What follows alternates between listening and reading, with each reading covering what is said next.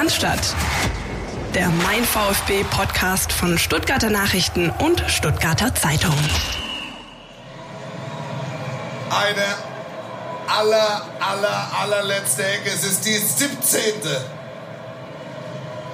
Eckverhältnis 17:0. Ist gut! Guirassy! Mit dem 2:1! Es ist ja unvorstellbar! Live-Kommentare von Wolf Fuß nach Eckbällen in der Nachspielzeit des VfB Stuttgart haben Philipp Meisel mehr Tradition als RB Leipzig, Christian Pavlisch. Und damit gehen Grüße in die illustre Runde und natürlich auch Grüße retour an dich, der du heute zu Hause sitzt und nicht so mit mir in der Kabine stehst. Wir hoffen aber, dass die Qualität, die Tonqualität nicht zu wünschen übrig lässt und auch die Qualität dessen, was wir hier so von uns geben. Wir haben nämlich einiges vor für euch da draußen. Es gibt 2 Spiele wieder, auf die wir zurückblicken. 2 Auswärtsspiele in Leipzig, in Paderborn. Das Paderborn-Spiel habt ihr gerade so kurz angerissen schon gehört vom Wolf Fuß. Das Last-Minute-Kopfballtor von Serhou Guirassy, aber wir blicken natürlich auch auf das Leipzig-Spiel zurück, das, wie ich finde, einiges an Erkenntnissen gebracht hat. Dann haben wir natürlich, zwar nicht, wie wir letzte Woche versprochen hatten, gelbe Kleidchen an, aber wir sprechen trotzdem über den Deadline-Day und über das, was sich in der Transferperiode noch ereignet hat beim VfB und auch bei der Konkurrenz. Und dann NLZ, die Damen mit dem großen Ausblick dann am Ende auf das wichtige Spiel zu Hause gegen Werder Bremen, Sonntag 20:30. Philipp, wie starten wir? Leipzig? Jo, lass uns doch mal mit Leipzig anfangen. Und ich würde als allererstes dir den Ball zuspielen wollen, weil du hier aufgeschrieben hast, du musst über Zweier reden, über den Felix. Ja, ich wollte es ja eigentlich nicht. Der mal wieder eine zweifelsfreie Leistung auf den Rasen gebrannt hat. Ich hatte mir vorgenommen, als ich noch am Freitagnachmittag die Meldung für unseren Newsblog gemacht habe, dass die Schiedsrichteransetzung bekannt ist und dass Felix Zweier angesetzt ist für dieses Spiel, hatte ich mir eigentlich vorgenommen, mach das jetzt nicht zum Thema. Ja, komm, lass die kicken und dann passt das. Und wir werden auch gleich noch in aller Ausführlichkeit über das Spiel reden und vor allem über auch das Spieltaktische, was ich sehr, sehr spannend fand. Aber ich muss echt einfach mal ganz kurz sagen, dass ich das bestätigt sehe, was ich in der Vorwoche gesagt habe, nämlich, dass mir zum einen die Entscheidungen der Schiedsrichter manchmal ein bisschen komisch vorkommen, aber auch die Attitüde. Das ist so ein bisschen diese Attitüde, diese Haltung, diese bisschen vom Elfenbeinturm herab, auch gegenüber den Spielern, gegenüber den Trainern, das gefällt mir nicht, zumal wir halt eben gesehen haben, dass es dann durchaus auch anders ist, vor allem, wenn sie dann international pfeifen. Also ein Felix Zweier oder jetzt ein Daniel Siebert verhalten sich in der Champions League nicht so, wenn sie dann mal plötzlich im Dalus in Lissabon stehen oder im Bernabeu in Madrid, aber wenn sie dann halt in Leipzig oder in Stuttgart sind, dann schon. Das finde ich alles ein bisschen widersprüchlich, aber ich würde natürlich gerne eingehen wollen auf die Elfmeterszene, die jetzt zwar nicht chronologisch in die Geschichte passt, aber ihr habt das Spiel bestimmt ja gesehen und du, Philipp, auch. Und es gab am Ende die richtige Entscheidung, nämlich Elfmeter für den VfB Stuttgart nach Handspiel von Guardiol. Was mich stört ist, und auch da wieder internationaler Vergleich, es hat 3 Minuten gedauert, nicht bis die Entscheidung stand. Es hat 3 Minuten gedauert, bis Felix Zweier überhaupt rausgegangen ist, um sich das anzuschauen. Und das ist was ich nicht verstehe oder was mir vielleicht mal jemand erklären kann. Vielleicht können wir nochmal Knut Kircher einladen oder so. Ich verstehe die Herangehensweise nicht. Wir haben die WM gesehen, ich habe viele internationale Spiele gesehen, da geht der Schiri direkt nach 30 Sekunden raus und guckt sich das an. Guckt sich's an, dann steht die Entscheidung. Ich verstehe nicht, warum er so lange draußen stehen muss und rumdiskutieren und warten, bis ihm dann irgendeiner sagt, ja, dann geh halt raus und schau's dir an. Diese Sekunden sind nervtötend für die Zuschauer im Stadion, für die Zuschauer vor dem TV-Bildschirm und vielleicht auch sogar unangenehm für die Schiedsrichter selbst. Und das ist was mir nicht einleuchtet. Also jeder hat doch direkt nach 1, 2 Zeitlupen gesehen, das ist kritisch, das ist was man sich anschauen sollte, geh bitte raus. Warum der dann 3 Minuten draußen steht, bevor er rausgeht, erschließt sich mir nicht. Und dann, letzter Punkt, Philipp, und dann bin ich durch. Und deswegen wollte ich eigentlich drüber sprechen. Ich habe am Sonntagnachmittag einen Ausflug gewagt und habe mir auf The Zone das Finale der Hockey-WM angeschaut. Deutschland ist Weltmeister geworden im Finale nach Penalty-Schießen gegen Belgien. Aber was mir halt da aufgefallen ist, ist, wie fortschrittlich auch Hockey ist im Gegensatz zum Fußball. Wir haben ja oft den Vergleich US-Sport und. Hey, da gibt's den Videobeweis, aber nicht nur das. Du hörst die Kommunikation zwischen dem Schiedsrichter und seinem Videoschiedsrichter. Das heißt, du hörst diesen verkabelt als Fernsehzuschauer, dass der Schiedsrichter zu seinem Videoschiedsrichter sagt, du, pass auf, da ist eine Szene, die Deutschen oder die Belgier challengen XY, schau mal nach. Dann sagt der Videoschiedsrichter, okay, ich schau nach. 30 Sekunden später meldet er sich und sagt, hey, ich habe eine Entscheidung, Strafecke oder keine Strafecke. Und ich als Zuschauer sitze da und bin hellauf begeistert, weil ich sehe, wie transparent und wie einleuchtend solche Entscheidungsfindungen bei Schiedsrichtern sein können. Und das ist wirklich so, dass sich da der Fußball nicht nur einiges bei anderen Sportarten abschauen kann, sondern, wie ich finde, mittlerweile zwingend abschauen muss. Die Transparenz muss geboten sein. Und mich hat das so ratlos zurückgelassen am Freitag und halt nicht zum ersten Mal. So, an dieser Stelle wird normalerweise Beifall aus dem Off eingespielt. Haben wir leider nicht parat heute, aber ja, ich möchte ehrlich gesagt gar nicht weiter drauf eingehen, weil es für mich... Es sind beide Themen, du hast ja eigentlich zwei Themenbereiche genannt, sind komplett lost. Einmal reden wir über die Qualität der Schiedsrichter in Deutschland, im Profifußball, die ist schlecht, um nicht zu sagen sehr, sehr schlecht. Ja. Zum anderen reden wir über den Videobeweis, den man im deutschen Profifußball, glaube ich, so schlecht wie nirgendwo anders auf der Welt umsetzt. Ja. Und deswegen, für mich ist leider jegliche Diskussion eigentlich zu viel, es lohnt sich nicht. Es wird sich nicht ändern. Insofern. Die Sache ist natürlich dass die beiden Punkte sozusagen insoweit eine Koinzidenz herstellen, weil sollte also irgendwann mal das IFAB dazu kommen und sagen, pass auf, wir machen den Videobeweis künftig transparent und lassen die Schiedsrichter reden, dann fehlt mir halt einfach noch der Glaube daran, wie solche Typen, wie sie der DFB in seinem Schiedsrichterwesen hat, das den Zuschauern im Stadion kommunizieren, ohne mit dieser Attitüde aufzutreten. Ich kenne ein paar, die können das, die sind auch cool, die sind auch gemocht, aber es gibt einfach auch zu viele. Die Kommunikation nicht. Genau, so sieht's aus. Und die paar, die es aber halt bräuchten, die werden es nicht schaffen, die Zuschauer im Stadion und vor dem Bildschirm damit zu erreichen. Lass uns zu Dingen kommen, die der VfB beeinflussen kann. Yes, unbedingt. Und da ist zum einen mal, ich fange mit dem Negativen an, der immer und immer wiederkehrende Punkt individuelle Fehler, der dich kostet. Punkte, Siege, Spiele.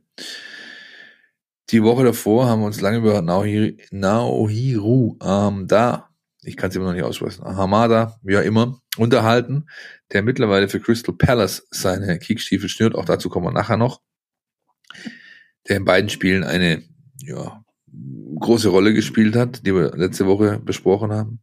Jetzt müssen wir über Florian Müller sprechen, der mal wieder eine große Rolle gespielt hat in so einem Spiel. Grundsätzlich ist es aber, finde ich, einfach personenunabhängig zu führen, diese Diskussion. Der VfB kriegt es seit jetzt, ich würde mal fast sagen, deutlich über einem Jahr nicht gebacken, konstant genau diesen Punkt abzustellen. Ja, es ist jede Woche irgendwie gefühlt jemand anders, ja. Kommen wir auch gleich noch dazu, wenn wir das Spiel gegen Paderborn sprechen. Und das ist halt was, wo ich selbst auch ein bisschen ratlos bin, weil es ist ja jetzt nicht das erste Trainerteam, das sich daran versucht. Ja. Und auch wir haben schon immer und immer wieder diesen Punkt aufs Tablett gelegt.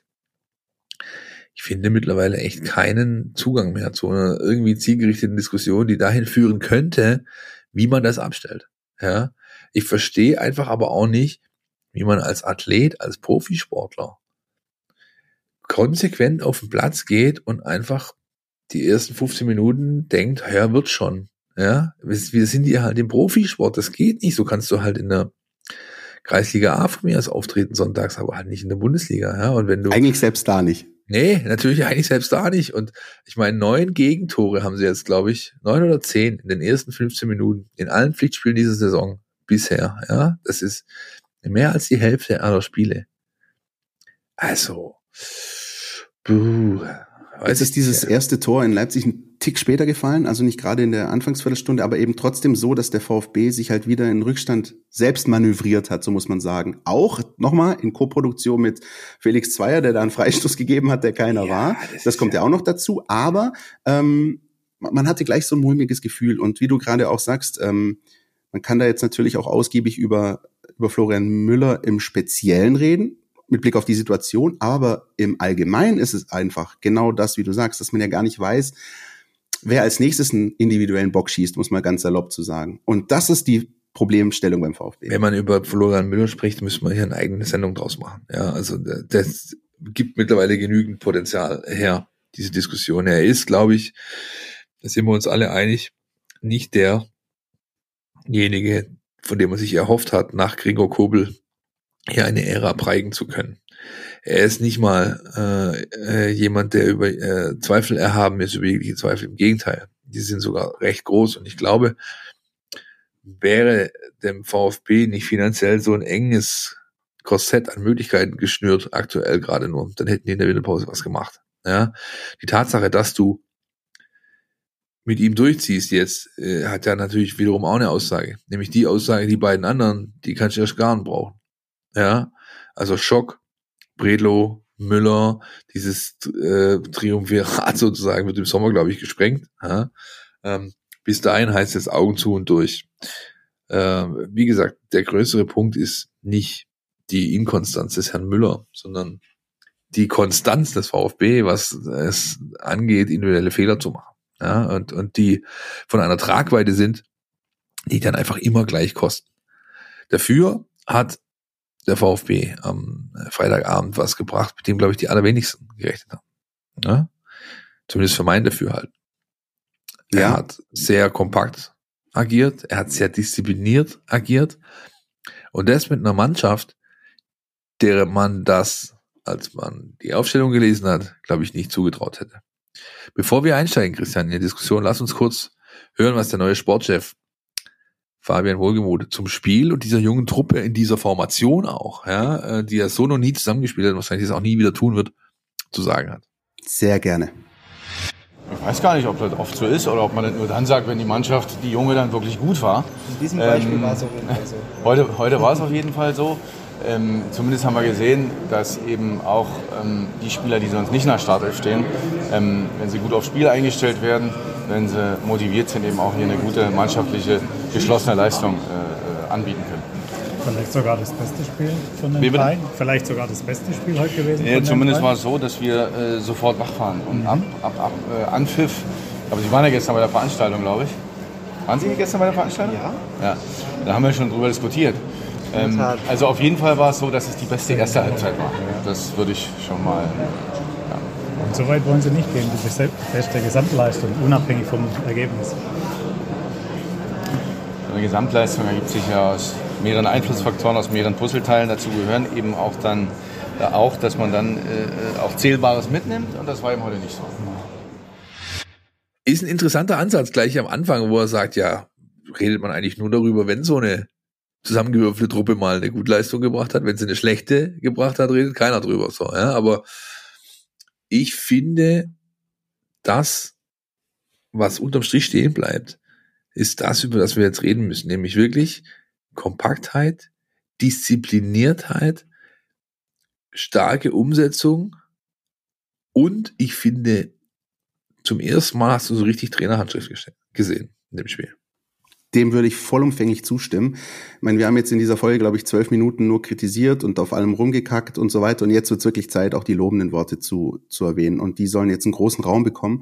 Das ist genau richtig, finde ich. Denn das hat sich schon in Hoffenheim angedeutet, ich finde. Ja, in Phasen im zweiten Durchgang. Das hat sich in Leipzig fortgesetzt und dann auch erst recht in Paderborn. Aber gerade in Leipzig war es einfach so, dass dieses Spiel in meinen Augen, obwohl es am Ende verloren ging, möglicherweise dem VfB mehr gebracht hat, als wir glauben. Ich hoffe es zumindest, ich bin zuversichtlich, dass wir am Ende der Saison sagen können, dass dieses Leipzig-Spiel vielleicht ein ganz, ganz wichtiger Abend gewesen ist. Denn damit haben die wenigsten gerechnet. Du nicht, ich überhaupt nicht. Ich wollte ja den Bus parken in Leipzig und völlig destruktiv agieren. Aber der VfB hat es geschafft, die Räume zuzustellen. Leipzig nicht in sein Element kommen zu lassen. Die hatten halt einfach nur Soboslai. So ehrlich muss man dann sein.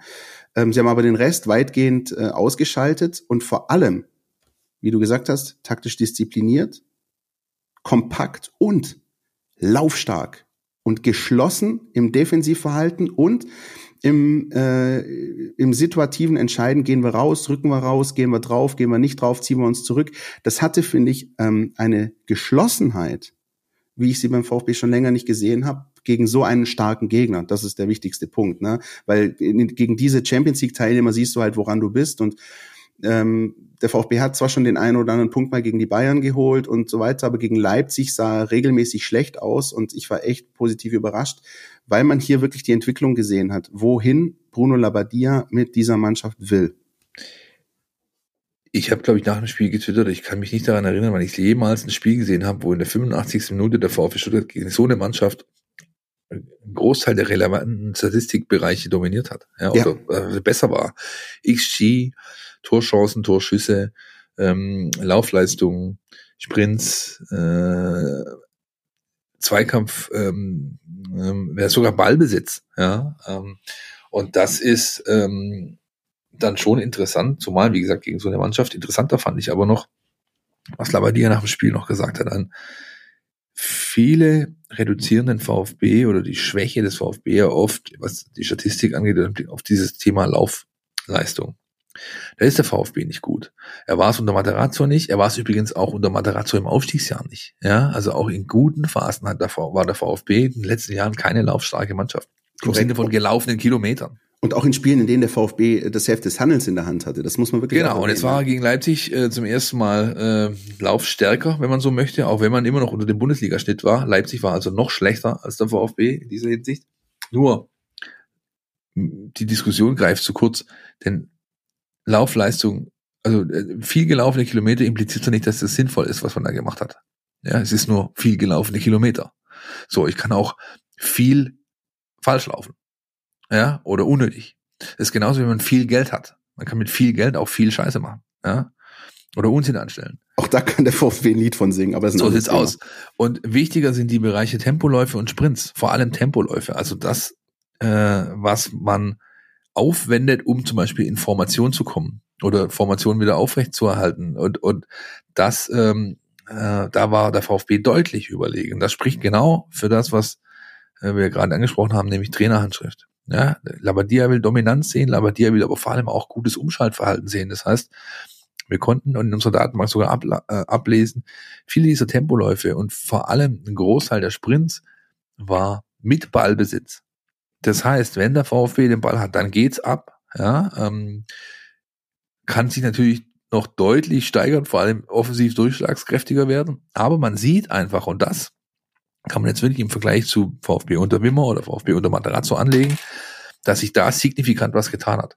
Und das ist das, was in Kombination mit dieser kompakten, disziplinierten Gesamtleistung, dass der VfB mitnehmen kann und muss für die nächsten Aufgaben und Wochen, weil dann kann er wirklich von dieser Niederlage, du hast es gesagt, profitieren. Das glaube ich auch. Und es wird echt spannend sein zu beobachten. Ich erinnere mich dran, ich bin am Freitagabend mit Freunden in der Bar gewesen, habe das Spiel gesehen, bin nach Hause gefahren und habe echt ein ganz ungewöhnliches Gefühl gehabt. Also so ein Gefühl, und ich rede jetzt nicht von dem Bier, was ich getrunken habe, du grinst schon so. Ja, weil ich weiß, wo du warst, deswegen. Aber mit so einem Gefühl, obwohl der VfB verloren hat, heimzufahren und sich zu denken, ja, aber wenn das so weitergeht, wenn das in die Richtung geht, dann hat der VfB eine gute Chance. Ich meine, du musst da immer sehen, also wer hatte nicht insgeheim gebibbert vor dem Spiel und hat sich gedacht, hoffentlich lassen sie sich nicht so ehrenlos abschlachten wie die Schalker 2-3 Tage davor. Exakt. Ja? So. Und das ist eben nicht passiert, das Gegenteil ist passiert. Und das hat man, und das bringt uns zum nächsten Block, halt auch in Paderborn gesehen. Ja, auch wenn es immer blöd aussieht, dass wenn eine Mannschaft gegen eine Klassentiefere spielt, kann die eigentlich nur verlieren. Ja, weil wenn du knapp gewinnst, heißt es ist viel zu wenig, wenn du verlierst, bist du der Depp der Nation. Ja, und der VfB war kurz davor, das zu werden, gestern Abend. Aber man hat halt auch eine Mannschaft gesehen, die eine Leistung auf den Platz gebracht hat, die über 90 Minuten konstant, geduldig, kompakt und diszipliniert daran geschraubt hat, das Ding hier noch irgendwie für dich zum Positiven zu bringen oder zu Ende zu bringen. Und das ist dann schlussendlich auch passiert. Ja? Trotz Slapstick-Eigentor von Dinos Mavropanos hat man endlich auswärts gewonnen. Ja, ich glaube, das ist Auch schon lange her, dass der VfB mal ein Auswärtsspiel gewonnen hat. Wolfsburg 2-21, oder? Kurz vor Weihnachten. Genau. Und wenn wir sagen, okay, es war ein Pokalspiel, dann rechnen wir halt noch das Spiel in Dresden im Sommer ein, was sie auch gewonnen haben. Ja, gut. Aber come on. Der Punkt ist aber der, und das ist richtig, was du sagst, jetzt gehen wir mal sportpsychologisch an die Sache ran. Ja, der VfB hat dieses Spiel in Paderborn 2-1 gewonnen. Auswärts gewonnen. Last minute. Wenn die dieses Ding durch dieses Slapstick-Eigentor 0-1 verloren hätten, rausgegangen wären, wäre der VfB jetzt 24 Stunden lang der Depp der Nation. Es wäre das Kacktor des Monats. Okay, das wird wahrscheinlich sowieso. Grüße an Arne Zeigler. Aber dann wäre der VfB halt aus dem Pokal raus und hätte weiter so einen negativen Vibe.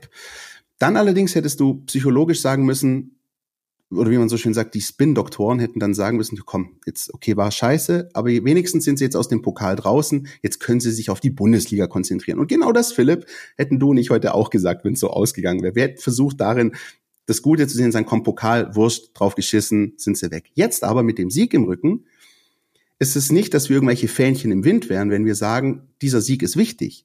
Denn psychologisch ist es einfach so, dass du die negativen Dinge zur Seite schieben musst und die positiven konservieren und mitnehmen. Und genau das ist eine Riesenchance für den VfB. Sie haben gewonnen, auswärts gewonnen, last minute. Sie haben sich von dem frühen, kuriosen Eigentor nicht aus dem Takt bringen lassen. Sie haben vor allem bis zum letzten Moment geduldig agiert, nicht den Kopf verloren, nicht die Bälle blind nach vorne gedroschen und sind am Ende dafür belohnt worden. Und das ist etwas, das dir wirklich viel mitgeben kann und das einfach der Mannschaft zeigt, es funktioniert. Ja, weil wenn du kannst noch so viele ordentliche Auftritte in Leipzig haben, wie du willst, wenn am Ende keine Erfolgserlebnisse dabei rauskommen, dann knickt dich das trotzdem auch als Team. Aber wenn du einfach mal schwarz auf weiß siehst, das wird belohnt und du gewinnst ein Spiel und du kommst weiter, dann bringt dich das weiter. Und letzter Punkt, da kommt vielleicht das kroatische Turniergehen bei mir durch. Also wenn man im Pokal schon mal im Viertelfinale ist, also im Viertelfinale scheidet man nicht aus. Ja, Philipp, da kommt man schon noch mal weiter. Jetzt kommen die ganz großen Fische. Und mal gucken, wie weit es den VfB führt. Ich mag den Pokal so, erste Runde ist interessant, weil du beim Amateurverein kickst. Und dann aber so zweite Runde, Achtelfinale ist immer so, ja, nimmt man mit, gucken wir mal, was bei rumkommt. Aber wenn du mal im Viertelfinale bist, in einem Viertelfinale scheidet man nicht aus. Immerhin hat der VfB einen Rekord aufgestellt. In der Geschichte des DFB-Pokals und auch in der Bundesliga gab es ein Eigentor aus weiterer Distanz, 48,1 Meter. Und in dem Fall muss man übrigens, braucht er gar nicht anfangen, es zu versuchen, überhaupt nicht über Florian Müller reden. Ganz wichtiger Punkt. Nur über Dinos Mavropanos reden. Und das lassen wir jetzt mal kurz Bruno Labbadia tun, der dann auch sich mit der Redaktion beschäftigt, die die Mannschaft gezeigt hat. Also erstmal, Flo hat mit dem Tor nichts zu tun. Das ist also wirklich, ich habe noch nicht mal eine Sekunde, das meine ich wirklich, wie ich sage, daran gedacht, das hat was mit dem Torwart zu tun, sondern der Pass war einfach nicht gut, fertig. Ja, weil, also das sage ich ganz offen, meine Torhüter sollen mitspielen. Die sollen auch hoch stehen, wenn was ist. Und das sage ich auch hier, wenn die mal aus 50 Meter oder 40 Meter ein Tor kassieren, nehme ich das auf meine Kappe. Das sage ich den Torhütern, weil ich will, dass sie mutig sind. Also von dem her, Dinos hat den Ball einfach zurückgespielt, ohne zu gucken. Das passiert, ja, und ich kann Ihnen sagen, ich würde jetzt, das meine ich auch so, genauso über ihn reden, weil einfach, wir sind Menschen und da gehören leider Fehler dazu und zum Fußball. Und wichtig ist, wie gesagt, wie steht man dazu, und das haben wir gut als Mannschaft aufgefangen. Das nehme ich heute für mich mit, plus, dass wir sehr geduldig waren, ja, auch nicht total unruhig wurden. Und dann halt einfach, natürlich das Quäntchen Glück brauchst du dann in dem Moment. Aber das kann ich Ihnen sagen, das ist für jede Mannschaft schwer, gegen so eine tiefstehende Mannschaft. Und bin jetzt auch ehrlich, ich ärgere mich manchmal, wenn ich Spiele mir angucke, wo jemand ein Konter fährt und die andere Mannschaft macht die ganze Zeit das Spiel und dann heißt, ja, aber die andere Mannschaft war besser. Das finde ich dann ungerecht, weil es ist einfach eine hohe Kunst, gegen eine tiefstehende Mannschaft Fußball zu spielen, Räume zu finden. Ja? Und deswegen habe ich es ja auch gesagt, Paderborn hat einfach unglaublich eng, die Räume eng gemacht. Da musst du erstmal eine Lücke finden. Und das muss ich auch sagen, so gut sind wir dann halt auch nicht, wie große Mannschaft, die das automatisch haben. Wir müssen daran arbeiten. Ich finde, wir haben ein gutes Positionsspiel gehabt, aber wir sind in der Präzision nicht gut genug. Das wissen wir aber, dass wir daran arbeiten müssen. Also von dem her, wie gesagt, ich glaube, ja, Dinos ist heute, sind einige Steine vom Herzen gefallen. Schöner langer Einspieler von Bruno Labbadia, der gerne redet, ja, aber das tun wir ja auch, sonst würden wir nicht einen Podcast zum VfB machen jede Woche. Und der aber, finde ich, gut und realistisch aufzeigt, das fällt mir bisher auf in seinen Auftritten, ja, was denn da an Prozessen abgelaufen ist und wie und welche Bedeutung diese dann haben im Einzelnen. Fand ich gut, die Aussagen. Finde ich auch gut, zu deiner Anmerkung gerade noch, ja, er redet gerne, aber was ich im Gegensatz zu vielen, die irgendwie auf Social Media kommentieren, echt angenehm finde, ist, er antwortet auf Fragen. Das ist ja was ich mag. Er redet zwar ausführlich und holt aus und macht 3-4 Umschweifungen, aber im Gegensatz zu anderen Trainern, sowohl die früher mal beim VfB waren, als auch bei anderen Vereinen, antwortet Bruno Labbadia ausführlich auf die Fragen, die ihm gestellt werden. Und das finde ich ehrlich gesagt sehr, sehr cool. Meine Frau gestern Abend auch gesagt. Übrigens auch zu den beiden Paderborner Spielern, die noch im Field-Interview Rede und Antwort standen. Huch, die antworten ja richtig auf die Fragen, die ich stelle. Das kenne ich aus der Bundesliga so gar nicht. Das ist tatsächlich ein Punkt, ja, den wir manchmal so einfach geflissentlich übersehen und wo wir natürlich auch, da müssen wir uns ja selber in die Pflicht nehmen, ein Stück weit, auch nicht unbeteiligt sind. Weil manchmal sind Fragen der Journalistenzunft rund um Bundesliga-Geschichten halt schon sehr mau. Ja, und, also was soll rauskommen, ja, aber ich sag immer, wenn vergeben Sie eine Schulnote für die Leistung Ihrer Mannschaft, natürlich wird dir der Trainer nicht sagen 1 oder 6. Also da frage ich mich manchmal wirklich, was sich die Leute dabei denken, aber na gut, weißt du, ich find's wirklich angenehm, weil weil man einfach auch einen Einblick in seine Gedankenwelt so ein bisschen kriegt. Und er redet ja manchmal sogar länger, als er überhaupt gefragt wird und unterbricht dann sogar Tobi Herbert nochmal und sagt dann nochmal was und so. Ja, ich höre ihm gerne zu. Gab es übrigens eine super geile Szene in der PK nach dem Mainz-Spiel. Es ist ja immer so, die Trainer kommen auf die Bühne, dann wird immer der Gästetrainer zuerst in seinem Statement gefragt und dann der Heimtrainer. Und dann erzählt Bo Svensson, wird aufgerufen von Tobi Herbert, erzählt da seine 3 Sätze, die er sagen muss. Und dann kommt Labbadia. Und er redet, und er redet, und er redet. Es sind bestimmt 8, 9, 10 Minuten, ja. Und dann kommt, Bo Svensson halt so, hat so langsam halt, er wird abwesend, ist ja logisch. Man sitzt da und denkt sich nur, wann ist endlich vorbei, ja. Und dann kommt plötzlich aus dem Mainzer Umfeld dann, aus der hinteren Reihe der Journalistenschar, eine Frage von einer jungen Dame. Herr Svensson, Sie wirken so verträumt. An was denken Sie gerade? Also der ganze Saal platzt vor Lachen, weil du genau wusstest, hey, endlich stellt mal dem einer eine Frage. Es war schon fast peinlich einfach. Ja, Labbadia dann dreht sich zu Svensson um. Menschenskinder, ich habe gedacht, ich komme gar nicht mehr runter. Ja, das war super witzig einfach. Und also ist schon gut zu sehen, dass die auch mal das Ganze mit ein bisschen Humor nehmen können. Und wie gesagt, an der Einordnung gefällt mir alles, nur dass er halt das Wichtigste, finde ich, vergisst. Darüber haben wir vorher gesprochen. Es ist halt wieder ein individueller Fehler. Wieder einer, der zum Tor führt. Wieder einer, der so früh ist. Die müssen daran arbeiten. Was sie tun, von mir aus sollen sie irgend so einen Voodoo-Witch-Doktor irgendwie holen, der Hühner köpft und was weiß ich, was macht. Oder kannst du dich früher an den Film erinnern, die Indianer von Cleveland? Ja, natürlich, mit Charlie Sheen. Ja, mit Charlie Sheen. Da hat ein Kubaner mitgespielt, Cola Rum Serrano war sein Name. Und der hat immer vor den Spielen mit seinem Bat, also mit seinem Schläger, irgendwelche komischen Voodoo-Rituale aufgeführt vor seinem Spind.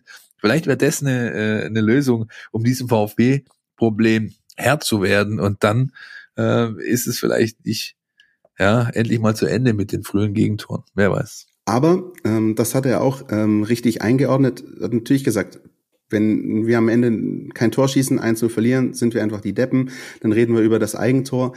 Und so war ihm wichtig, einfach zu erwähnen, dass egal, unabhängig vom Ergebnis, er es einfach gut fand, diese Geduld und diese Stringenz. Und jeder, der Zeit und Lust hat, ihr könnt euch ja die Highlights auf YouTube noch und nöcher anschauen. Ich habe sie euch in die App gepackt. Geht einfach rein, da sind welche drin. Es gibt tatsächlich einen über 5-minütigen Highlight-Clip dieses fußballerischen Highlights von gestern Abend oder von Dienstagabend. Und da finde ich einfach sehr, sehr faszinierend, beispielsweise, wie dieses 1:1 zustande gekommen ist in der 86. Minute. Ja? Ruhig von hinten aufgebaut und dann kam es einmal vertikal. Ne? Mavropanos, Pfeiffer, Gil Dias. Super, super Punkt an der Sache. Der wichtige vorletzte Ball kommt von Mavropanos. Der hat die Eier, von hinten vertikal so einen Stich reinzuspielen Und dann habe ich erst kurz gedacht, der Pfeifer macht es zunichte, weil dieser Chip, also der da irgendwie in den 4. Stock vom Hochhaus geht, aber wird dann natürlich sehr schön verwandelt. Und die Geduld wird am Ende dann belohnt mit dem Tor von Guirassy, und man hat wieder das Thema, dass wir so gerne die letzten Jahre immer wieder hatten, die Crunch-Time-Schwaben. Ne? Ich glaube, seit Mai 2022 hat der VfB 7 Fußballspiele gewonnen. Davon waren 4 mit einem 2:1, alle Tore in der Nachspielzeit. Ja, also das ist halt dann auch was, wo ich immer mit den Augen roll, wenn ich mit meinen Kumpels oder mit meinem Vater seinen Kumpels irgendwie am Stammtisch sitze und die diskutieren wieder über, die hätten doch keine Einstellung und die Mentalität, und das, diese Diskussion wird dann immer rausgeholt, wenn Leute nicht fassen können, was vorhin auf dem Platz passiert, also intellektuell nicht fassen können, ja, oder einfach der Fußballsachverstand fehlt, um dezidiert darauf einzugehen, warum der VfB halt heute mal wieder seine PS nicht auf die Straße bringt, wird immer gerne die Einstellung und die Mentalität hergenommen. Aber Fakt ist, wenn du dir den VfB anschaust, und zwar egal unter welchem Trainerteam, so wie die spielen, kann es ihnen daran gar nicht mangeln. Denn eine Mannschaft, die keine Mentalität hat und keine Einstellung zu dem Sport, den sie betreibt, die dreht Spiele nicht so. Das ist ganz simpel. Ja, man kann sich jetzt darüber unterhalten, warum das immer dann ein Rückstand sein muss und warum immer individuelle Fehler sein muss und warum immer dem Rücken zum Wand-Situation sein muss. Das ist eine andere Diskussion. Aber die grundsätzliche Debatte über mangelnde Mentalität und Einstellung, die darf man einfach, finde ich, nicht führen, was diese Mannschaft angeht. Und dann mein Lieblingsthema, welche Einblicke kriegt man über das Innenleben eines Teams beim Blick auf die Seitenlinie und bei dem, was sich abspielt, wenn die Mannschaft so ein Tor erzielt. Und wer sich angeschaut hat, wie Labbadia, Gentner regelrecht eskaliert sind beim 1:1 und wie nach dem 2:1 ein Flo Müller über den Platz rennt, die Ersatzbank hergerannt kommt und sich alle einfach nur freuen, dieses Ding noch umgedreht zu haben, dann zeigt das, dass, also wie gesagt, genau, solche Diskussionen wollen wir eigentlich gar nicht zulassen. Daran kann man nun wirklich keinen Zweifel hegen, dass diese Mannschaft nicht lebt und dass diese Mannschaft keine Mentalität hat, mitnichten, die hat sie. Das Problem ist eher ein anderes, das haben wir am Anfang der Folge diskutiert, und sowas ist einfach echt wichtig zu sehen. Also ich muss ganz ehrlich sagen, ich hätte nicht gedacht, dass ich war gespannt darauf, wie Bruno Labbadia an der Seitenlinie reagiert. Mir hat schon das 1:1 oder nach dem 1:0 gegen Mainz die Reaktion gefallen.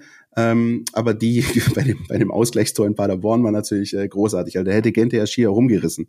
Lass uns mal den hören, der dann in 90+X für die finale Eskalation maßgeblich verantwortlich war. Just before the corner, I told me in my head, last one, and yeah, the ball come to me and I score, and yeah, we are very happy for us, for the fan, and yes, it's very important to win today, and now we can prepare the game of Sunday against Werder Bremen. Serhou Guirassy, Kopfball, 90+5. Und ich glaube, Philipp, du möchtest auch noch ein kleines Loblied anstimmen auf die 9, die der VfB wieder hat. Ich würde sogar fast eine Ode nennen wollen, ja, aber ich bin wirklich mittlerweile großer Fan. Also ich habe am Anfang gedacht, weiß nicht, aber der passt wie Arsch auf Eimer. Ja. Es gab jede Menge Kontroversen, Saisonbeginn, das weiß ich, aus erster Hand Quellen, nämlich man war sich gar nicht so einig, soll man den jetzt holen oder nicht, ja, also ein bisschen Tat und Matarazzo waren da anderer Meinung, ja, über das Stürmerprofil, das wir jetzt holen müssen, um Kalajdzic zu ersetzen. Am Ende hat sich der Trainer durchgesetzt und jetzt steht der junge Mann bei 8 Pflichtspieltoren in, glaube ich, 14 Auftritten, ja, das ist sehr, sehr solide. Er ist, da haben wir letzte Woche schon drüber gesprochen, ein klares Update zu Sasa Kalajdzic, müssen wir nicht drüber reden. Er nimmt die Mannschaft auf den Rücken, er trägt sie, er ackert wie ein Pferd. Ihr müsst euch mal die Statistiken anschauen. Abseits von XG, Torschuss, Torschussvorlagen und Toren, was der abreißt, ja, das ist aller Ehren wert. Ich habe heute Morgen, als ich in die Redaktion kam, unser beliebtes 3-Dinge-Video für die Mein VfB-App aufgenommen, findet ihr dort, wenn ihr reinschaut.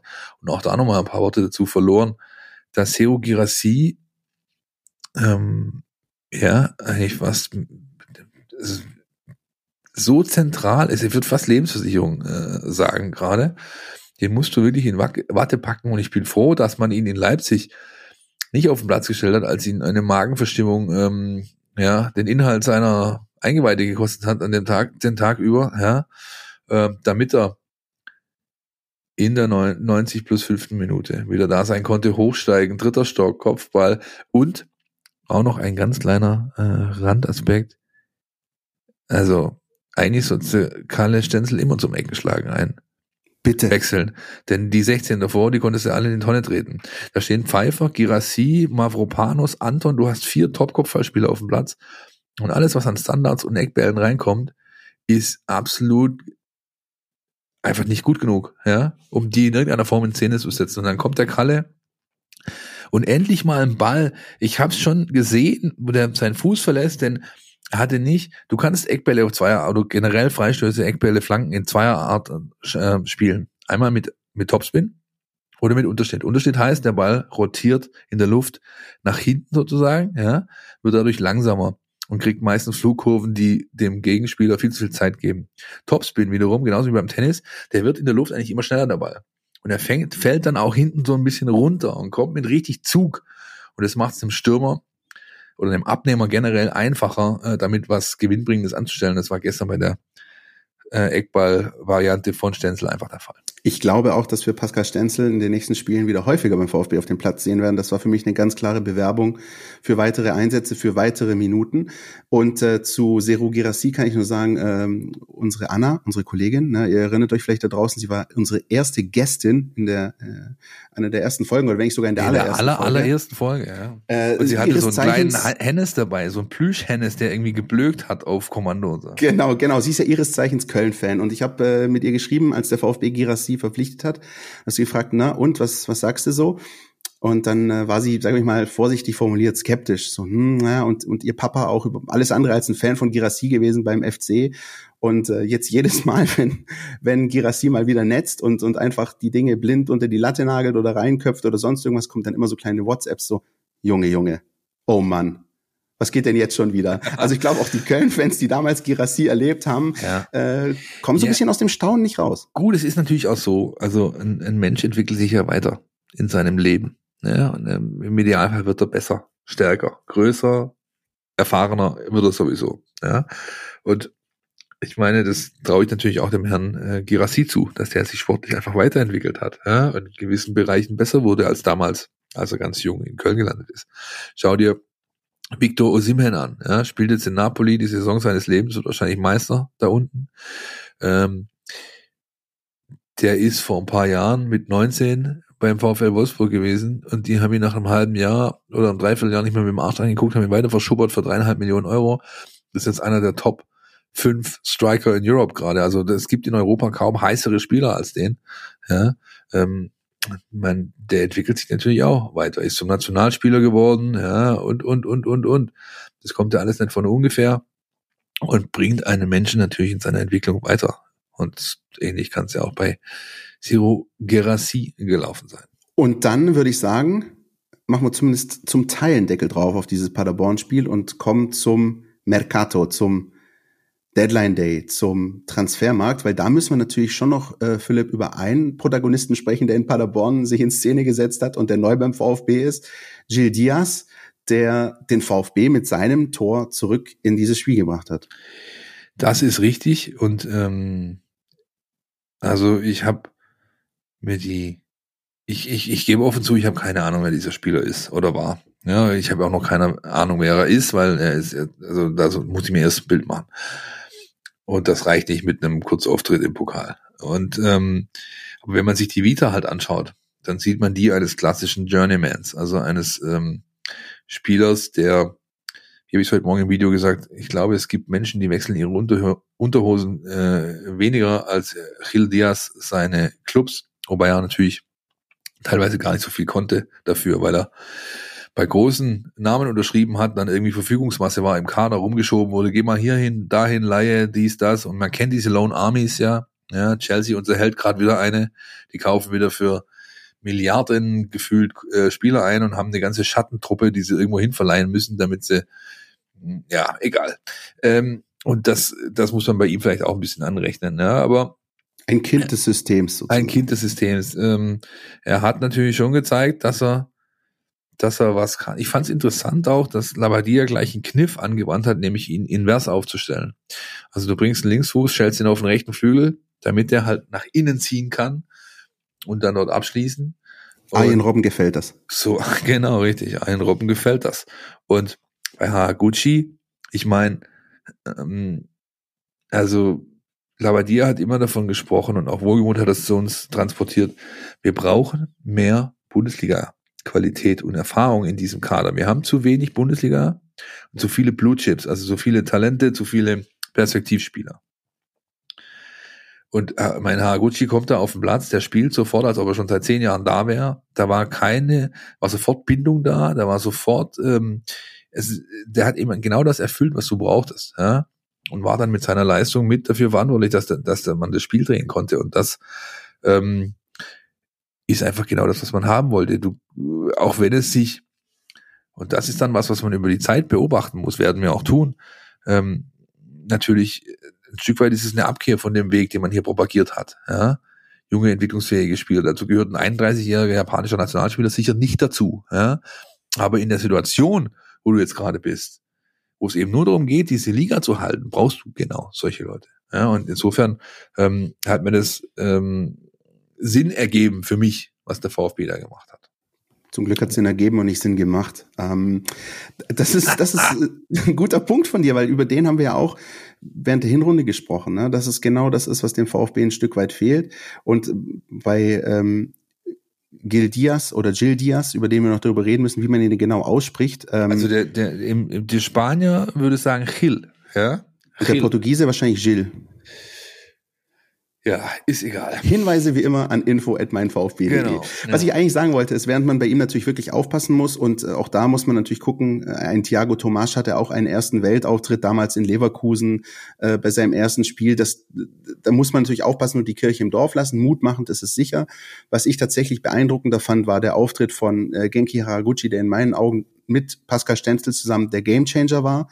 Ja. Und Wolf Fuß, den wir am Anfang gehört haben, hat das, finde ich, völlig richtig gesagt. Also als würde er seit Jahren beim VfB spielen. Den bringst du da rein, der spielt da, der macht sein Ding. Beeindruckend. Und ich glaube, eine sehr, sehr weise Entscheidung, so einen Spieler zu verpflichten. Nicht umsonst hat Steffen Görsdorf sich aus Berlin gemeldet und dem VfB bzw. uns indirekt zu dem Transfer gratuliert. Lass mal hören, was der Trainer dazu zu sagen hat. Ja, wir haben gemerkt, dass wir was verändern müssen. Wir wollten unbedingt auf der linken Seite dann auch einen Linksfuß haben, damit auch Flanken kommen können. Deswegen haben wir Natay nach hinten geschoben und wollten aber vor allen Dingen die Spielstärke von Genki einfach haben im Mittelfeld, weil er einfach ein Spieler ist, der eine extreme Ruhe am Ball hat, der nicht hektisch wird. Und uns war klar, wir werden weiter anrennen müssen. Und das hat er sehr, sehr gut gemacht. Hat sich gut zwischen den Linien bewegt, ist dann aber auch mal nach außen ausgewichen. Wir waren da variabel. Also das war auf alle Fälle gut. Und ja, für Gil freue ich mich natürlich sehr. Ne? Ist ein Spieler, der ja schon solche Tore schon das eine oder andere Mal gemacht hat, das weiß ich. Leider viel auch im Training, weil er natürlich ihm die Spielpraxis fehlt. Und das war natürlich schwierig für uns. Heute setzen wir ihn ein. Der ist gestern erst gekommen, hat einen wirklich stressigen Tag. Da weißt du nie, wie funktioniert das. Aber wir haben uns erhofft durch ihn, weil er wirklich das hat, 1 gegen 1, manchmal auch 2 Leute austrippen kann. Und vor allen Dingen, wenn er von der Seite kommt, nach innen zieht, einfach einen sehr, sehr guten Schuss hat. Toller Einstand, freut mich wirklich für den Jungen. Und ja, wir haben auch gesagt gehabt, er wird eine gewisse Zeit trotzdem brauchen, also dass er einfach Fuß fasst, dass er regelmäßiger spielt. Da werden wir sehen, wie das in den nächsten Wochen und Monaten ist. Aber ich denke, dass es ein toller Einstand war. Also das kann man klar sagen. Jo, kann man so stehen lassen, würde ich sagen. Ne? Absolut. Dann haben wir, glaube ich, nur noch als allerletzten Punkt den Sportskameraden Ahamada, ich versuche jetzt mal so. Naouirou Ahamada. Ja. Oder Ahamada. Ahamada zu Crystal Palace ist er gewechselt für eine fixe Ablösesumme, die nicht in Sockelbetrag und Boni gesplittet ist, von 12 Millionen Euro. Das ist fast ein Masterpiece von Fabian Wohlgemuth. Ja, für jemand, der für 1,5 Millionen eins gekommen ist und dann jetzt erst seit einem halben Jahr eigentlich Stammspieler ist, und noch dazu mit so einer Achterbahnfahrt, letzte Woche unser Sendungstitel gewesen, ja, Achterbahnfahrt von Ahamada, ja, der den dann für 12 Millionen zu verkaufen, das zeugt zum einen für ein gewisses Verhandlungsgeschick des neuen Sportchefs, das zeugt natürlich auch davon, dass in England alles scheißegal ist. Ja, also die sind, sag ich mal, monetär dem Fußball-Business an sich so entrückt, es ist komplett abgekoppelt von allem, was noch irgendwie als Realität galt.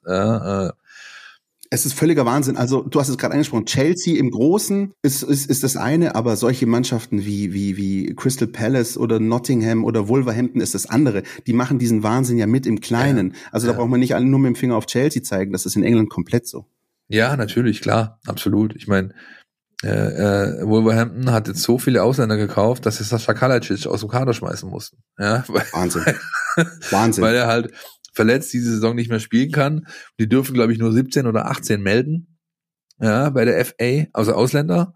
Und ist ja dieser Jorge Mendes Club, also von diesem portugiesischen Spielerberater, der da irgendwie seine halbe Klientel da über den Club verschifft oder danach mal kurz nach Udine oder was auch immer. Ja, lass mal, sonst schweif mal ab, und ich glaube, das muss nicht sein. Ich wünsche ihm alles Gute. Er hat, finde ich, einen großen Schritt gemacht. Er hat sich das auch verdient, dass man auf ihn aufmerksam wurde. Und ich wünsche ihm, dass er es bestätigen kann dort. Ja? Definitiv. Und vielleicht als Abschlusswort aus Sicht von Fabian Wohlgemuth zu dem Transfer kann man eigentlich nur sagen, muss machen. Das muss machen. Aber wenn du so ein Angebot kriegst, wenn du die Möglichkeit hast, gut, alles andere wäre. Eher gesagt, musste machen, wa? Aber, genau, richtig.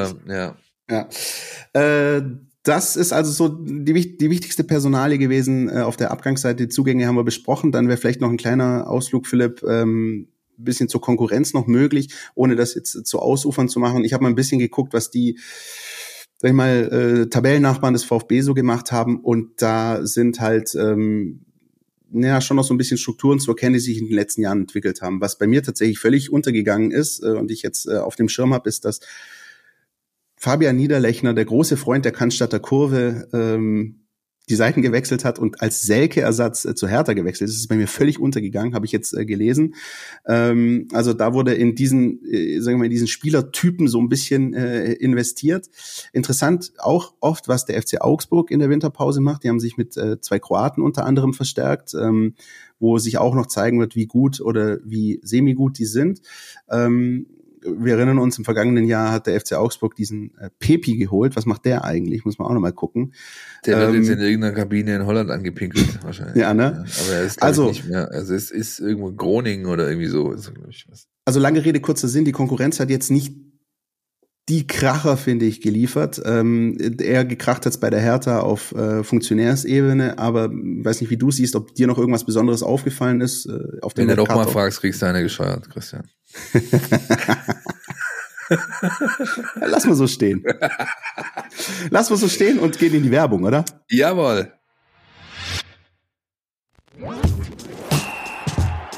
Du willst nicht nur jede Woche den Podcast hören, sondern zu jeder Zeit voll über den VfB Stuttgart informiert sein?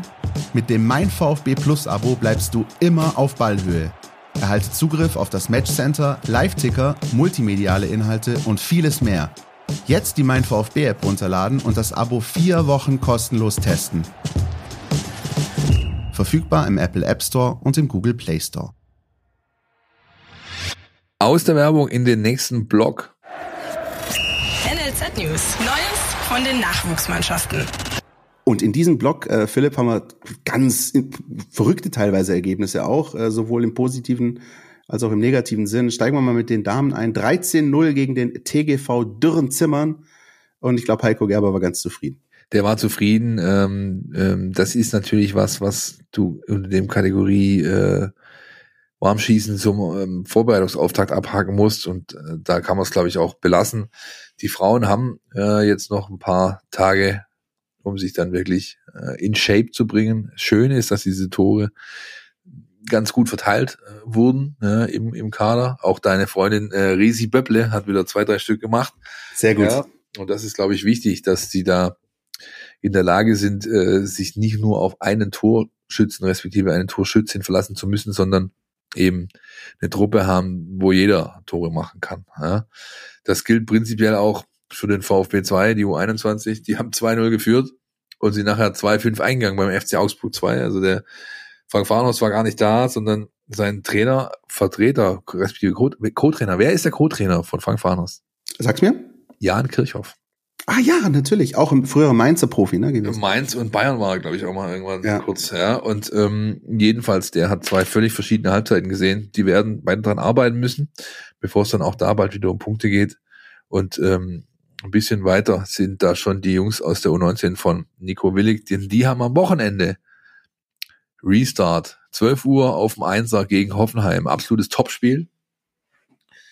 Und die Mannschaft von Nico Willig ist gut beraten, da sich ordentlich zu steigern. Und auch da sind diese Themen wie Kompaktheit und Konstanz ganz angesagt. Ich habe mir sagen lassen, dass ein Philipp Meisel da vielleicht vorbeischauen möchte. Ja, das muss ich gucken, ob meine Eltern vielleicht nicht doch Hilfe auf dem Grundstück brauchen. Da muss ich dahin, ansonsten werde ich dort sein. Mit Nico Willig habe ich telefoniert die Tage, der hat auch das gesagt, es ist ein richtiges Brett, das er da zu bohren bekommt. Vor allem die Offensivreihe der Hoffenheimer macht ihm Sorgen. Und in Kombination mit der Offensivreihe ist eine inkonstante, was die Leistung angeht, Abwehr, ja, wo auch einige Spieler dabei sind, die teilweise nur gedrosselt oder gar nicht trainieren können. Ja, beispielsweise der hochveranlagte Torhüter Dennis Simon, ja, hat jetzt wochenlang wegen einer Schleimbeutelentzündung in der Schulter überhaupt nicht trainieren können, auch schon vor Weihnachten nicht. Er kam einfach so zu den Spielen, hat gespielt. Und das wird jetzt wahrscheinlich wieder der Fall sein am Wochenende. Übrigens für den Torwart eine echt ekelhafte Verletzung. Ja, echt richtig. Und da bin ich gespannt, wie es da weitergeht. Wir werden darüber berichten, genauso wie wir über die Geschicke der U17 immer wieder berichten, die jetzt 10-0 in Regensburg oder gegen Regensburg gewonnen hat. Auch da so ein klassisches Scheibenschießen zum Jahresauftakt. Das ist so ein bisschen der kleine Überblick gewesen über die Damenmannschaft, über die NLZ-Teams und dann gibt's, glaube ich, noch, das haben wir in den vergangenen Wochen ja auch erwähnt, ein paar Spieler, die unterwegs sind jetzt im Februar mit ihren Nationalteams. Richtig, da sind einige unterwegs. Wir haben einmal Malanga und Buyupi, die beim sogenannten Algarve Cup sind. Das ist dieser traditionelle U17 das Turnier in Portugal. Da geht's gegen Spanien, die Niederlande und die Portugiesen natürlich. Dann ist Mike Huras unterwegs mit der polnischen U17, die spielen auch irgendwo in Spanien 3 Länderspiele gegen skandinavische Teams oder zumindest 2 davon, Norwegen, Schweden und dann noch gegen Belgien. Christopher Olivier, österreichischer U17-Nationalspieler, spielt auf Zypern. Efe Korkut, der Sohn von Tayfurt, ist mit der türkischen U17 unterwegs, Spiele gegen Dänemark, Kroatien, Südkorea und Florian Hellstern, der mit deutsche U16-Keeper hat ein Entwicklungsturnier. Da geht's gegen Frankreich, Portugal und die Niederlande. Irgendwo im schönen Süden, auch in Portugal. Das heißt, das klassische winterliche Aufgalopps-Thema für die Nationalmannschaften, das ist eigentlich immer so in dieser Altersklasse, da sind die Spieler viel unterwegs.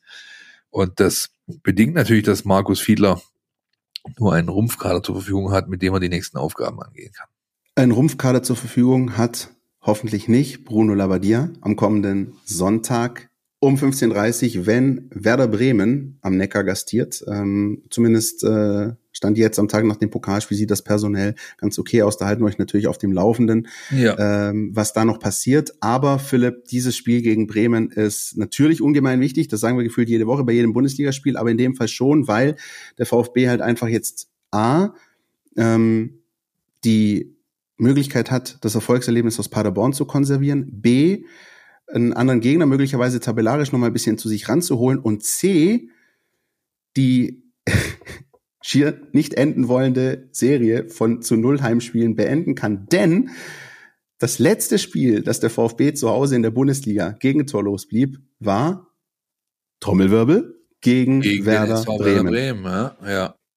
Richtig, das war damals ich meine, Ostern 21 war das ein 1-0 zu Hause, damals noch vor leeren Rängen. Und das war ein Eigentor damals nach Flanke Sosa. Und das ist tatsächlich das letzte Bundesligaspiel, das der VfB zu Hause auf der Seite des Gegners die Null hatte. Und was gäbe es denn für einen schöneren Moment als jetzt ausgerechnet wieder an einem Sonntag wieder gegen Bremen? Dagegen spricht natürlich, dass viele ja immer sagen, der VfB ist so ein guter Aufbaugegner und endet gerne Serien oder beendet gerne Serien.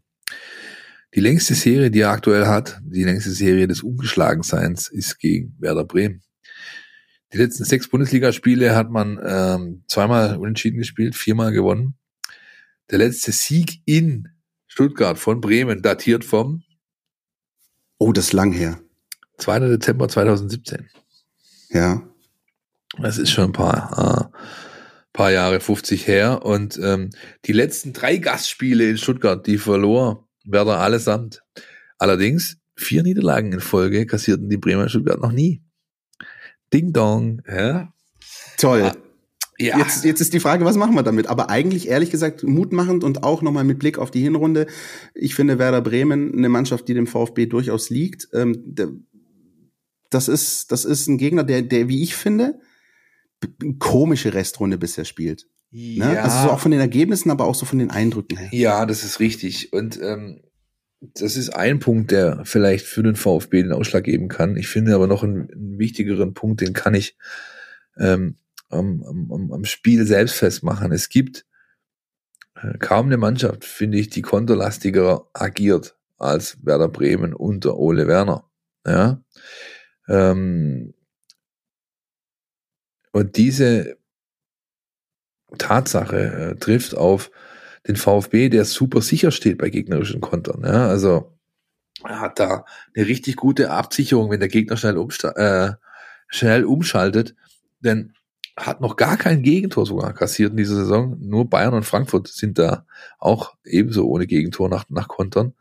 Und wenn man also zum Beispiel die letzte Saison sieht, da war der VfB nach schnellen Gegenangriffen ligaweit schlechteste Mannschaft mit bis zu 12 Gegentoren. Nee, nicht bis zu, sondern mit exakt 12. Dann ist da was passiert, was eben dem VfB helfen kann, ja, um da einen Schlüssel zu haben gegen diese Offensive von Bremen, die natürlich einen Zielspieler vorne drin hat, der wahrscheinlich nicht umsonst jetzt gleich von dir genannt werden wird. Ja, du meinst natürlich Niklas Füllkrug. Wir haben wieder unsere Player to Watch so ein bisschen rausgesucht und ich habe mich jetzt einfach mal für die einfache Variante entschieden, aber nicht nur, weil er einfach in aller Munde ist, sondern weil ich auch wirklich Fan bin von diesen Stürmertypen. Ich bin auch Fan von diesen Straßenfußballertypen. Das ist übrigens genau das, was ich finde, dem DFB in den letzten Jahren völlig abhanden kommt. Vor allem im Stürmerbereich, diese Kaltschnäuzigkeit, dieses nicht nur ständig im NLZ auf den besten Rasenplätzen groß geworden zu sein, sondern auch zu wissen, was es heißt, auf dem Bolzplatz zu stehen, vorne richtig zu stehen, die Dinger reinzuhauen. Mein Kumpel Michi weiß Bescheid. Ich war immer in der Schule einer von diesen Leuten, hab's dann natürlich nicht zum Profi geschafft, aber es ist wichtig, solche Typen vorne zu haben, die, wo du weißt, die spiele ich an und die stehen richtig. Und es ist übrigens nicht so, dass Niklas Füllkrug nur einer ist, der in Anführungsstrichen nur vorne steht und die Dinger reinhaut. Schaut euch mal das zweite Tor an, meine ich, was sie geschossen haben bei ihrem letzten Heimsieg. Da macht Füllkrug im 16er jedes Mal komplett die richtigen Bewegungen. Er macht die entscheidenden 2-3 Schritte zum Tor weg, steht genau richtig und drückt das Ding dann aus 5-6 Metern ein. Einfach sich das Tor nochmal anschauen und gucken, wie bewegt sich dieser Spieler. Es ist nämlich keiner, der irgendwie nur sehr, sehr statisch agiert. Noch deswegen, du hast es gerade angesprochen, Konterfußball, eine der großen Stärken von Werder Bremen. Bei Ole Werner muss ich immer noch denken an 2 ganz bittere Niederlagen, die der VfB in der 2. Liga damals gegen Holstein Kiel sich eingefangen hat. Einmal zu Hause 0-1 und einmal auswärts, ich meine 3-2. Da hat der VfB genau durch diese Kontertore seine Spiele verloren. Und genau davor muss man gewarnt sein, weil dann eben so ein Typ wie Füllkrug möglicherweise dir entwischt und dann das Ding reinmacht. Aber man kann sich, und das ist, glaube ich, das Positive, auf solche Gegner und auf solche Spielweisen vorbereiten. Ich hatte Füllkrug, wen hast du so? Ich habe zu Füllkrug noch eine Sache, nämlich, dass er halt auch ganz oft das wichtige 1-0 erzielt. Ja, exakt. Das ist tatsächlich ein ganz wichtiger Punkt. Noch dafür ist natürlich ein 6 Stürmer Stück sehr, sehr schon gut in der Saison. Ja. Ja, das ist natürlich echt ein Punkt. Unter anderem auch gegen den VfB in der Hinrunde. Richtig. Übrigens in der 4. Minute oder so, also Stichwort Anfangsphase. Ich habe mir Amos Pieper, respektive die Bremer Dreierkette, aufgeschrieben. Ja. Die gefällt mir sehr. Ja. Hat aber, also erstmal, da ist Niklas Stark von Hertha dazugekommen, Amos Pieper von Bielefeld und der Marco Friedl, der schon da war, ist der Kapitän, glaube ich, auch. Es sind drei richtig gute Innenverteidiger, die auch alle ein bisschen was mit dem Ball anstellen können. Sie haben nur eine Sache, wo man sie, glaube ich, kriegen kann, ist so ein bisschen diese Hölzernheit oder Hölzernkeit. Ich weiß nicht, wie man es ausdrücken möchte. Also es sind jetzt nicht die agilsten Jungs da, ja, und da muss der VfB, glaube ich, ansetzen. Nicht unbedingt durch Guirassy, aber eben durch seine vorderste Dreierreihe in Gänze. Vielleicht reagiert aber Ole Werner auch darauf und stellt plötzlich erstmals mit Viererkette auf. Ich weiß es nicht, aber das ist für mich auch noch so ein Ansatzpunkt neben dieser Konter-Thematik, die man beim VfB hoffentlich auf dem Videoanalyse-Board hat bis Sonntagmittag. Diese Statik da hinten bei den Bremern ist mir auch aufgefallen. Ich habe mir das letzte Spiel angeschaut. Das haben sie gewonnen, aber da ist schon aufgefallen, dass, wie du sagst, das alles ein bisschen hölzern ist. Und dann ist wahrscheinlich die Frage, findest du eine gute Mischung aus 1-gegen-1-Situationen auch, wo du möglicherweise den Gegner ausspielen kannst oder eben dem klassischen Flanken-Kopfballspiel. Aber, Philipp, was weiß ich schon, die Ahnung, wie der VfB die Bremer knacken kann, hat natürlich unser Jonas Bischofberger. Die Mein-VfB-Taktiktafel. Hier geht's ins Detail. Der nächste Gegner erinnert so ein bisschen an den VfB Stuttgart in seiner ersten Bundesliga-Saison nach dem Aufstieg. Das fängt bei der Formation an. Da spielt Bremen wie der VfB damals ein 3-5-2, das sie in der Defensive allerdings sehr mannorientiert interpretieren. Das passt auch recht gut zu der Offensive des VfB, wenn man da von einem 4-3-3 oder 4-2-3-1 ausgeht, wie zuletzt, weil da die Zuordnungen für das 3-5-2 relativ leicht herzustellen sind. Das heißt, die drei Bremer Mittelfeldspieler decken die drei Mittelfeldspieler des VfB, egal ob man 2-6er und einen 10er hat oder einen 6er und 2-8er. Die drei Innenverteidiger decken den Stürmer und die beiden offensiven Außen. Die Flügelverteidiger decken die Außenverteidiger und die Stürmer decken die Innenverteidiger. Wenn sich der VfB also nicht für eine größere Systemumstellung entscheidet, kann man davon ausgehen, dass Bremen eine Struktur haben wird, in der sie sehr gut in die Zweikämpfe kommen werden. Und der VfB wird sich dagegen dann eben was überlegen müssen, dass man zum Beispiel horizontal versucht zu rochieren, also dass zum Beispiel die Außenspieler einrücken und der Stürmer zum Flügel ausweicht, um dadurch eben Übergabemomente bei Bremen zu schaffen und dadurch Fehler zu provozieren. Offensiv gibt es bei Bremen normalerweise eine starke Asymmetrie, wo die rechte Seite sehr viel gefährlicher ist als die linke. Das liegt allerdings vor allem an Mitchell Weiser und auch ein bisschen an Romano Schmid, die wahrscheinlich beide ausfallen werden. Deswegen ist das ein Stück weit hinfällig. Außerdem ist das Sturmduo bei Bremen sehr wichtig mit Füllkrug und Duxch. Die sind bei Bremen auch extrem stark in den Angriffsvortrag eingebunden und übernehmen somit beim Herausspielen von Chancen, bei Ablagen, aber auch im Kombinationsspiel für Mittelstürmer schon ungewöhnlich viel Verantwortung. Das heißt, für den VfB wird es wichtig sein, sich gerade auf die Stürmer und auch auf die Achter gut einzustellen. Da ist vor allem Jens Day jemand, der immer wieder gefährlich in die Schnittstelle zwischen Außen- und Innenverteidiger startet. Da hat Bremen also unterm Strich doch einige Waffen, die für die Systematik des VfB nicht so angenehm sind und wo man entweder eine Systemumstellung, zum Beispiel auf Dreierkette, in Betracht ziehen könnte, oder eben durch überlegene Laufintensität das eine oder andere kompensieren muss. Wer, wenn nicht Jonas Bischofberger? Ne? Das ist so. Immer eine Bereicherung. Freut mich sehr, dass Jonas auch in dieser Saison für uns immer so ein bisschen auf den Gegner blickt. Ihr findet ihn im Netz unter vfbtaktisch.de oder @vfbtaktisch auf Twitter. Er hat auch ein Buch geschrieben, ne? Das System Weiß-Rot, haben wir vor ein paar Folgen mal mit ihm sogar eine Sondersendung drüber gemacht quasi. Zieht's euch rein, bestellt das, wenn es geht, nicht bei Amazon, sondern irgendwo anders, mit einer kleinen Buchhandlung nebenan, wenn die das besorgen können. Aber von mir aus auch. Ladet's euch runter in euer Kindle oder wie die Dinger überhaupt heißen. Das ist, glaube ich, auch komplett digital verfügbar. Kann man, muss man, finde ich, auch supporten und gibt einen super Einblick in die letzten VfB-Jahrzehnte respektive Trainermachenschaften. Hat er sehr, sehr gut gemacht und wie immer solide diese Woche den Gegner seziert. Ausgezeichnet. Und ich weiß nicht, im März, glaube ich, ist wieder Länderspielpause oder so. Laden wir ihn vielleicht mal wieder zu uns ein, weil auch das, was er dann da auch wirklich immer zu sagen hat, ist sehr, sehr fundiert. Und ich finde echt sehr, sehr interessant. Wir fahren einfach nach Wien, Christian, weil da sitzt der junge Mann und macht das alles mit dem Blick. Hätte sowieso mal wieder Lust auf ein Stück Sachertorte. Zumindest eins. Ja. Das, also so ein bisschen der Blick voraus auf Werder Bremen. Ihr erfahrt natürlich alles rund um dieses Spiel am Sonntag von uns, von den Kollegen auf den Portalen in der Mein VfB Plus App. Dann gibt's bestimmt auch am Montag wieder ein schönes 3-Dinge-Video mit dir, Philipp. Freue ich mich schon drauf. Und vielleicht gibt's dann auch nicht nur im Pokal, sondern dann auch in der Bundesliga den ersten Sieg 2023 zu feiern. Zu wünschen wär's auf jeden Fall. Und ich bin jetzt einfach mal so frech und tippen 1-0. Wie zu Ostern 2021. Ich würde es mir wünschen. Ich bin da zwiegespalten. Ich bin da wirklich zwiegespalten, aber ich traue dem VfB zu, dass er den Pokalschwung mitnimmt. Ob dann aber mehr als ein Punkt hinten bei rumkommt, mag ich so bezweifeln. Ja, ein Sieg wäre natürlich Weltklasse, auch für die Situation in der Tabelle. Wir werden nächste Woche drüber sprechen. Bis dahin bleibt euch fleißig liken, kommentieren, folgen tut er wahrscheinlich eh schon. Auf Instagram, Facebook und Twitter @meinVfB sind wir da zu finden, oder? Christian hat es vorher schon mal kurz in den Raum geworfen, in den virtuellen, die gute alte E-Mail. info@meinvfb.de. Wir antworten, so wir dazu kommen, so schnell wie möglich. So machen wir das und ich würde sagen, Philipp, ehe du mir jetzt noch eine scheuerst, machen wir Schluss. Keine Sorge, Freddy. Bis nächste Woche. Bis nächste Woche. Podcast statt. Mein VfB-Podcast von Stuttgarter Nachrichten und Stuttgarter Zeitung.